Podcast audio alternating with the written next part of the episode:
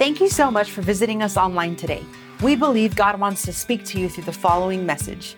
If you would like to connect with us or send us your prayer requests, visit us at kingsgatehobbs.com.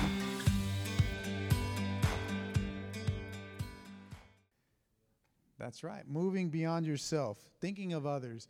Um, I like what uh, dictionary.com has for self, the meaning of self. Uh, two of the definitions are uh, individual, uh, beyond individuality and personal interest. So, self is individuality, self is personal interest. So, if the series is moving beyond self, then we got to move beyond individuality and we got to move beyond personal interest. So, that's what we're talking about when we talk about moving beyond self. It's moving past my individuality. It's not about me anymore. Moving past my own personal interest because all of us have a personal interest, right? So we got to move past that. So that's what we're talking about. So most people struggle with moving past themselves, right? Most of us do. And, and it's funny because most of us don't recognize that we do struggle with that. And we'll get into that. Everything we think or do is what we want or need. You ever thought about that? I need this. I need that. I'm praying for this. I'm praying for that. I need to go here. It's I, I, I, I, I, I, I, right? Most of the time it's about what we want. It's about what we need. How often ask yourself this how often do you think about others? How often do you ask what they need? How often do you ask about what they want? Right? Uh, if you have kids you know exactly what i'm talking about right? Because you're, uh, you're, you're consistently worrying or wondering about them about them about them. Well the same thing applies with everyone else not just our kids but a lot of the times we struggle with that. We struggle with uh, moving past that. So it's about what I want, it's about what I need. Most people don't see that they're being self centered. And why do I say that? You ever heard the term, um, uh, you always think you're right? You ever heard that? Yeah, I, I know I have. Even with my personality, I've been told that numerous times. I'm sure some of you have. You, you I can tell you have because you're smiling and laughing. So it's a common thing, right?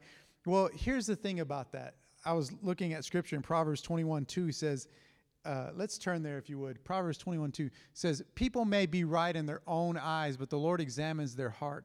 I like in the New King James, or in the King James Version, it says, Every man is right in his own eyes, is what it says. So we all have an opportunity to get to a place where we just think we're all right, right? Because in our own eyes, we think that. Most people don't just walk around thinking they're wrong all the time, right? We all have an opinion. We all think, well, I, think my opinion's pretty much right on, right? That's just the way it is. Unless I'm wrong, does anybody think that they're wrong all the time? No? Okay. There was no show of hands, so I, I Yeah, it's after the fact, right? After you ponder something, after you think about it and say, well, I, I possibly could have been wrong. But for the most part, we usually think, man, I think I'm right about this. I think I'm right about that. Well, in that sense, we all have the opportunity to be in that situation where we're blinded by that fact, where we're blinded by uh, us thinking that we are right, so to speak. Um, so, having said that, we have to get to a place where and that's just one small example. We have to get to a place where we're not thinking about our own stuff, so to speak. It's about others. So, when you make decisions, are you making decisions based on yourself or are you making decisions based on everybody else? Philippians 2 4, what does that say? Don't look out only for your own interest, but take an interest in others too. Plain and simple. I think Pastor Matt read this the other day. You're going to take an interest in somebody else, not just yourself. That's moving beyond self. Now, we're going to go to my first point here. That, that's just a, an overview of moving beyond self. Okay, moving beyond self. Now, in Romans 15, let's turn there. Romans 15, verse 1. We then are strong, ought to bear the infirmities of the weak, and not to please ourselves. Let every one of us please his neighbor for his good to edification. For even Christ pleased not himself, but as it is written, the reproaches of them that reproacheth thee fell on me. So, moving beyond self. The point of the scripture is we got to move, or we should move, uh, to build others for their good. Let's turn back to verse 1, I think it is. We then that are strong ought to bear the infirmities of the weak and not to please ourselves. Verse 2 Let every one of us please his neighbor for what? For his good, right? To edification. So it's about him, it's not about us. It's about moving people into a place where we can build them up.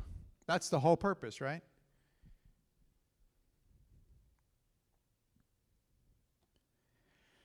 Now, how often do we do that?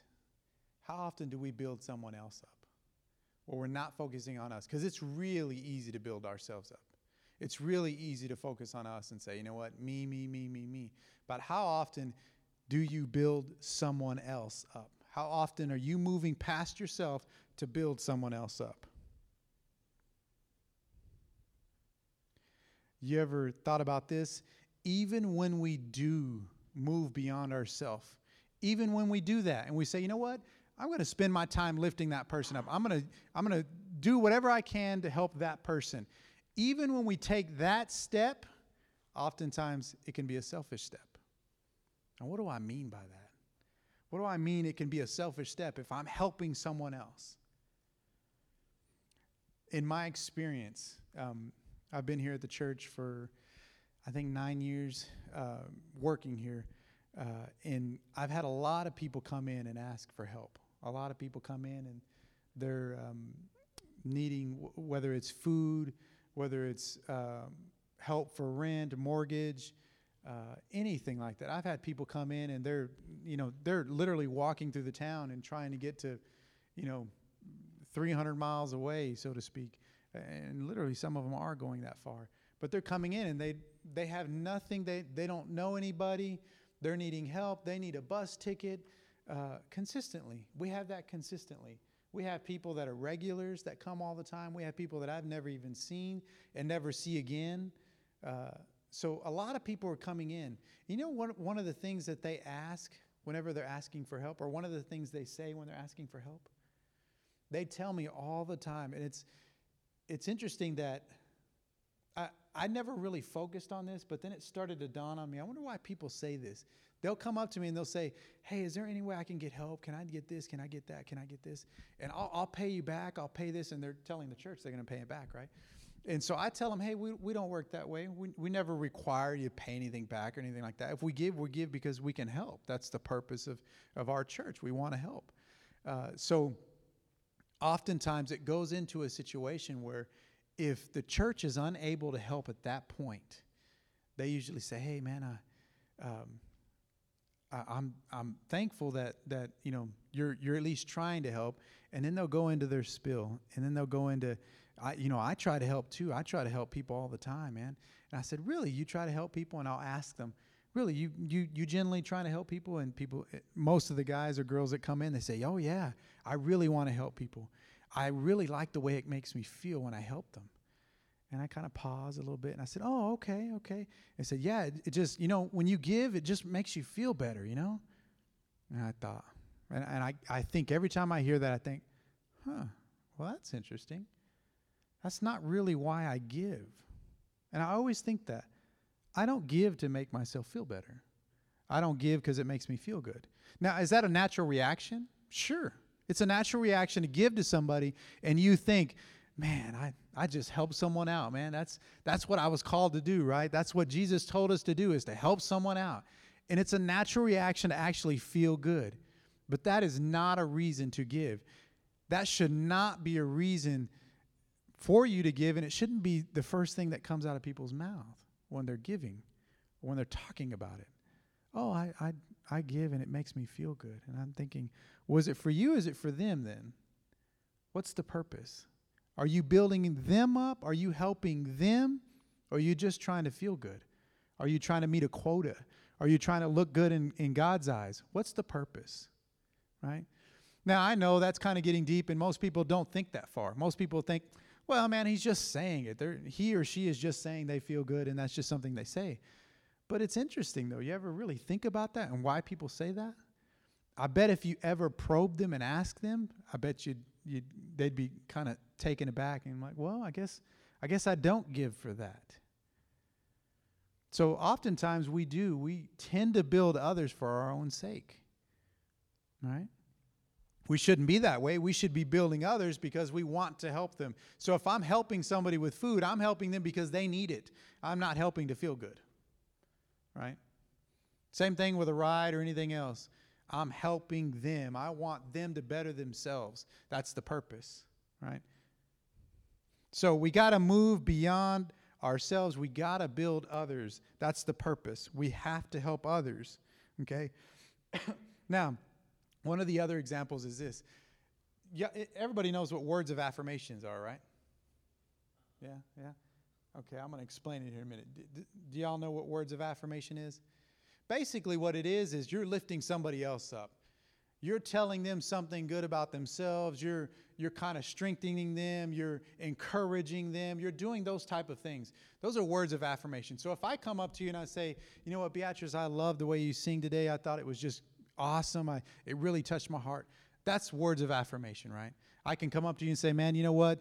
Um, you were really helpful the other day, and you, I just been watching you. You're a sharp guy, man, and um, I see that you have a good heart and you're, you're definitely going to keep rolling on and you're going to make it, man. I can tell. Those are words of affirmation. You're telling somebody something good and you're lifting them up and you're encouraging them. So, why do I bring up words of affirmation? Because I tend to struggle with words of affirmation. My personality is that of a, uh, of a choleric personality. Do you know what that is?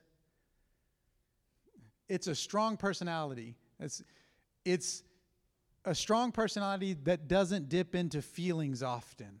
Okay? I, am not naturally a considerate person. I'm not naturally a compassionate person. I'm not naturally an emotional person. I don't naturally dip into those things, those areas. Okay? You can ask my wife, she'll tell you. I don't naturally do that. I have to consistently work on that. To me, it's strange for my mind when I get into that area and I'm like, when somebody tells me, hey, man, and they start giving me words of affirmation, it, it kind of takes me back. And I'm like, I don't know how to, I don't know how to take that. Because for my personality, it's not necessary, right? Now, I'm not talking about everything. Everybody likes to be told you, are doing a good job. I'm not talking about that. But I'm talking about you go into depth of, in depth of uh, words of affirmation consistently and telling people and lifting them up. I don't necessarily need that often, right? So it's odd to me it's strange for my personality. So I say that because I'm married now, and my wife loves what? Words of affirmation. She loves that. So what do I have to work on all the time? Words of affirmation. So I go around and I'm thinking, okay, I, you know, what what can I say today? What what can I do? What you know, I'm, I'm trying to find the words. I'm trying to find something that's not redundant, something over and over and over. Because then to me, my mind tells me, well, that's useless if I say the same thing over and over and over. But that's not the case with people that love affirmation. It doesn't matter, right? So I'm thinking naturally, myself naturally, I don't like to do it. I don't. You think you would think, you know, I got a mic and it's like, oh man, he's a pastor up there. He he has compassion for everybody, right? Well, God had to change me, God had to work on me. And now I have compassion, but it's not something that I just, it's not something as far as words of affirmation, that's not something that just comes naturally to me. So I have to work on that. So when I see people, I'm like, okay, how can I be considerate right now? How can I do that? How can I consider them? Did I say this wrong? Did I say this right? I'm thinking that all the time because I have to work on it. So my wife loves it, right? She loves it and she wants it. If I don't give her words of affirmation, what happens?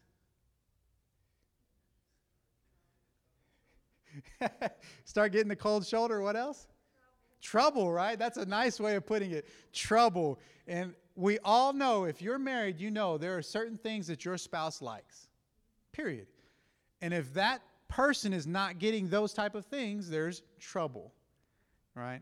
So I have to consistently work on it. So I think sometimes when I go home, I think this. I think, ah, she don't need that. I don't need to say that. Nah, she needs to toughen up is what I think that in my mind. You need to toughen up, right? I'm in trouble, right? my wife will attest to that and she will tell you that. So I'm thinking all the time, nah, you just need to toughen up. You need to toughen up. You need to toughen up. Then I started to think, and this is not recently, I've just been thinking about that since I've been married, right? Uh, I'm like, well, I want to be tough and I want to be me, right? I don't want to do those things. I don't want to dip into those things. But is it for me or is it for her? What am I there for? Am I there to lift her up, to encourage her, to bring her along beside me? Or am I there to change her into somebody like myself? So I began to think, I'm like, well, I really don't need it, and I don't think it's useful. But I'm completely wrong. Because what I need, she's taking care of, right? So I'm thinking to myself, wow, I guess I better start taking care of what she needs. And that's words of affirmation. I better start doing something because that's building her up for her good. It's not for me. I, I don't need to be giving her words of affirmation for anything. So if I feel weird, who cares? It's not for me, it has nothing to do with me. Right? I don't feel less of a man. I don't feel anything like that. I just got to go and do it, period. And we've had those conversations. So I'm being open. Uh, you know, it, it's one of those things where I've had to consistently work on it, consistently. It is. It is. Well, and it helps me, but it's not for me, but it does help me because it keeps me out of trouble, right?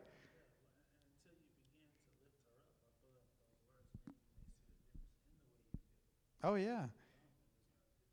Well, and that's the thing. So I got to a place where I learned. Now, I'm not perfect. Obviously, I still make mistakes. But I have learned the reason why I need to do those things for her. And the basic thing is is because I'm moving beyond myself. I'm trying to build her up. I'm not trying to build myself up. I need other ways to build myself up. You want to build me up? Give me something I can study. Give me something that I can watch. I love movies.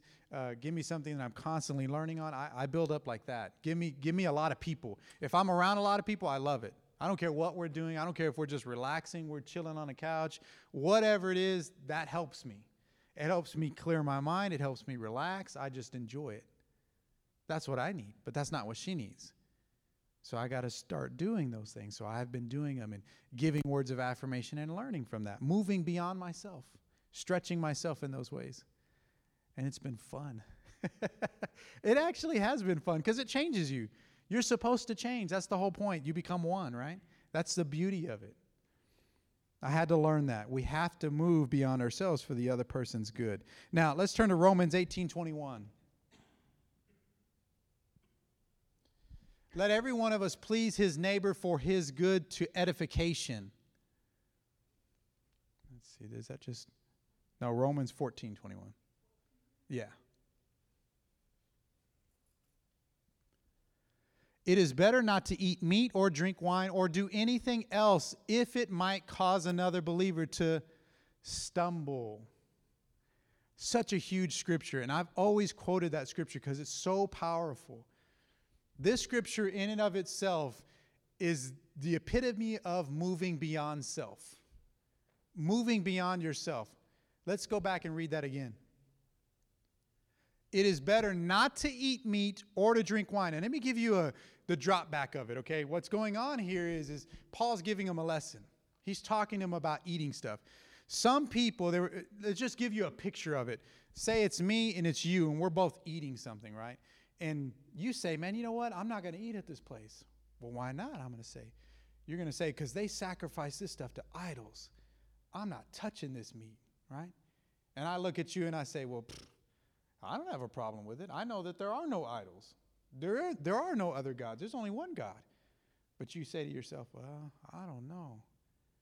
So I say, let's just eat anyways. Both of us eat. We're, we're going to be just fine. So we both eat. Well, who sinned? My good, which I was right, right? I was right. Because technically in the Word, there are no other gods, there's only one. But still, I have sinned because I convinced him to eat something not of faith.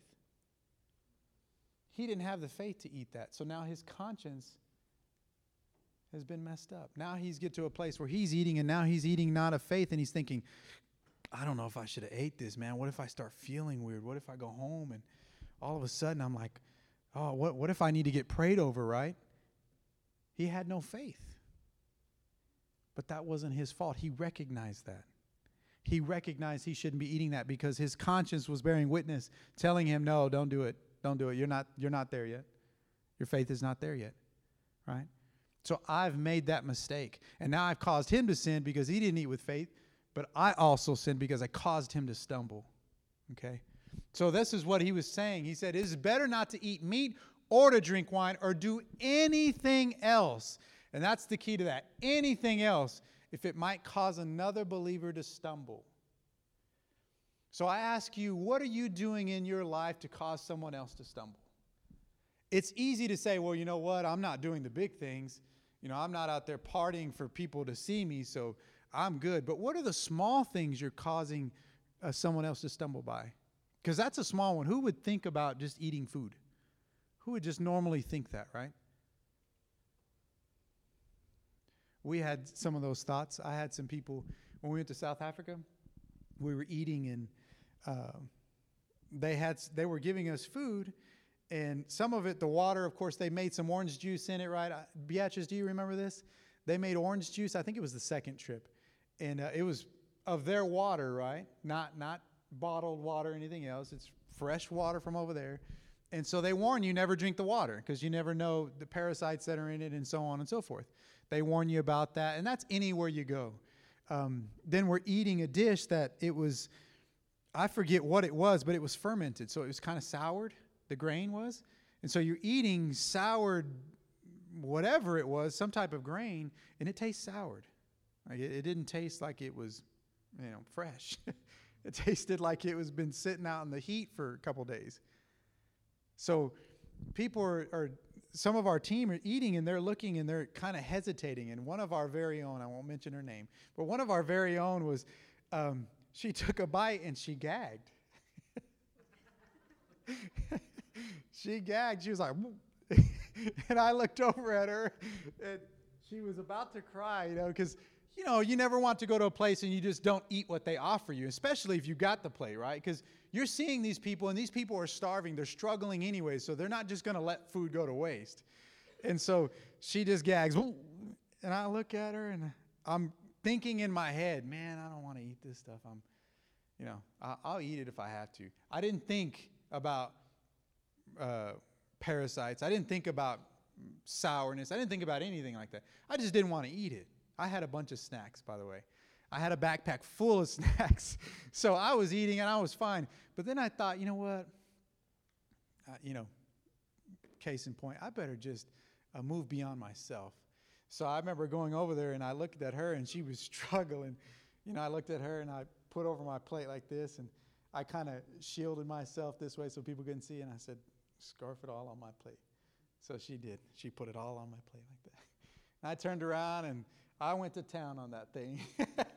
there was a couple times it came up to about right here, and I was like, I was breathing real. So I was, you know, I was loving that water. Then I'm all, come on, I gotta get it down, you know. so I remember, I'll never forget. We went to the van, and me and Jorge, Jorge, of course, you know, uh, Jorge uh, Guerra in the Spanish service uh, he'll eat anything like myself, right? And Matthew is just the same way, man. We go out on the mission trip, just eat anything. So me and him are, I'm like, mm, this is tasty, the drink. You know, it's orange, and I'm all, mm, I'm taking it, and people are looking at us. And I walk up to the van, and Matt goes, man, y'all are pretty brave. And I said, well, what do you mean? He says, well, a lot of that's, you know, you know that, that ain't bottled water. you know, that's African water, you know, from, from over there. And I was like, well, I don't know. I drank it anyways. It tasted good to me, right? But I was moving beyond self. I helped her eat that stuff, and till this day, I'm all, hey, you remember I ate that for you? I did that. I, did, I gained a few pounds. Yeah, it's all good. I ate some sour stuff, man. It was not. It, it was not tasty. but it's all good. But still, um, we did get into places where people were having a problem. They were having a problem with their faith. We walked into a place one time when we were about to pray for somebody, and this person was like, our team, our team is there to pray for people. Now, we had two teams. This was one from our church and one from another church. Well, this other person from somewhere else uh, was having a problem when we were praying over somebody, and it scared them. Well, it's better not to do anything else that might cause them to stumble. So what do we do? Hey, can you just wait outside a little bit? Just wait out there, and we'll we'll take care of it.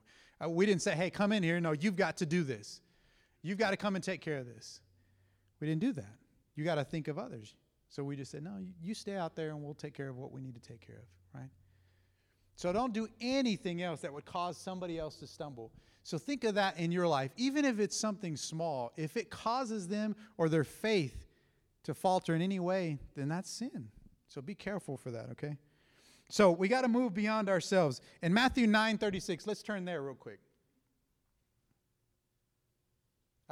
I, think I added that. I don't know if she put it in there or not. Okay. When he saw the crowds, he had compassion. This is Jesus talking. When he saw the crowds, he had compassion on them because they were confused and helpless, like sheep without a shepherd. Let's stop there. Jesus was recognizing that they needed a shepherd. Was he thinking of himself? No, he's like, man, they're helpless. Some of those people didn't want to know Jesus. Some of those people didn't care about him. Some of those people probably didn't like him, right? Yet he still looked at them and said, you know what? They need a shepherd. They are helpless, right? You ever looked at somebody that didn't like you like they were helpless? You ever had that thought when they didn't like you? So if I if I was one of those guys and I didn't like you and I was always giving you a hard time, imagine looking at me with that compassion and saying, "You know what? He's he just needs help." That's moving beyond yourself. Now, point number 3, we're going to go to this one. Romans 15, 5 through 7. May God, who gives his, this patience and encouragement, help you live in complete harmony with each other as it is fitting for followers of Christ Jesus.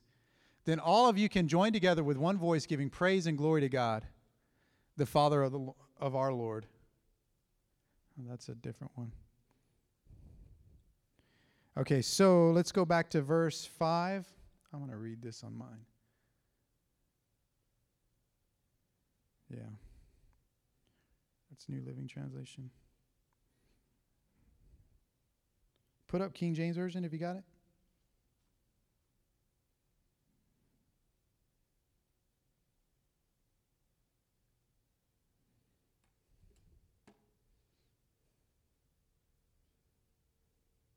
That's still New Living.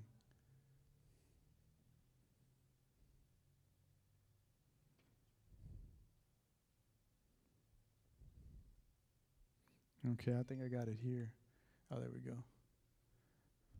I'm going to read it from mine. Let's see. Now that the God of, am I right? 15, 5, 7, perfect. Now that the God of patience and consolation grants you to be like minded one towards another according to Jesus Christ, that you may be one minded in one mouth, glorify God, even the Father, our Lord Jesus Christ. And I think I have the wrong scripture. That's probably what it is. So, either way, we're going to go on. Moving beyond yourself, you have to accept others right? When we talk about moving beyond self, you have to get to a point where you accept others. Now, I have the wrong scripture up there, so that's why I'm not reading from that again. Um, accepting others. Why is that a big deal to move beyond self? Most people have the tendency to want to accept our own faults, right? We have a tendency to look at our own actions and say, you know what? It's not so bad. I messed up, but I'm okay, right? I messed up, but I can move past that. I'm going to live, I'm going to keep moving on. But then when somebody else messes up, we hold it against them. You, you hold it against them for six months, to a year, to two years, to five years, to 10 years. It's easy for us to, to make light of the situations that we cause, but when somebody else causes it, it's a big deal, right? Well, if we're talking about moving beyond self, how about moving beyond self and accepting others as they are? they're going to make mistakes. They're going to falter. They're going to have issues, right?